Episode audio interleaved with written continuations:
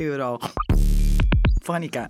Eurofonica, il format che parla di Europa in modo facile, semplice e veloce su tutte le radio del circuito raduni. Eurofonica. Oltre 30 radio universitarie in tutta Italia.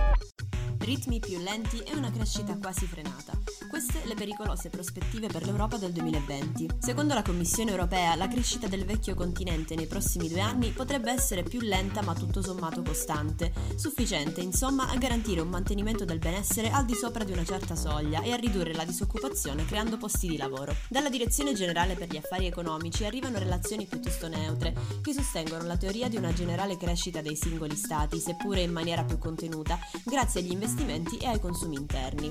Ma i dati purtroppo presentano un quadro leggermente più pessimista. Il PIL europeo è infatti previsto all'1,9%, così come quello dell'area euro. Il problema è che già rispetto a luglio si registra una flessione dello 0,1% e stando alle previsioni, in vista del 2020 affronteremo un'altra contrazione, del meno 0,1% per l'Unione Europea e del meno 0,2% per l'Eurozona. In pratica 18 Stati su 27, tenendo conto dell'uscita della Gran Bretagna dall'Unione, vedranno frenata la propria crescita. Intanto sulla gestione del consolidamento fiscale, il presidente della BCE Mario Draghi ha dichiarato che bisognerà fare più attenzione possibile a non aumentare ulteriormente il debito, soprattutto per quanto riguarda alcuni Paesi membri, tra i quali l'Italia, dal momento che una fragilità economica eccessiva potrebbe renderli più vulnerabili ad eventuali shock dei mercati. Ma a cosa possiamo attribuire questa vera e propria retromarcia sul progresso europeo?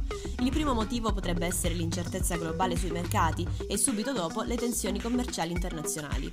Altri fattori da considerare sono il prezzo del petrolio in crescita e l'incertezza sulla Brexit, che potrebbe incidere negativamente sui mercati. A questo proposito Marco Buti, capo per gli affari economici della direzione generale, ha dichiarato che il rischio di Brexit senza accordo potrebbe danneggiare l'economia tanto della Gran Bretagna quanto del resto d'Europa. Elvira Fratto per Raduni Eurofonica.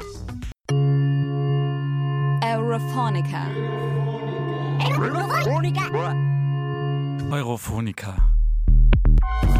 Eurofonica.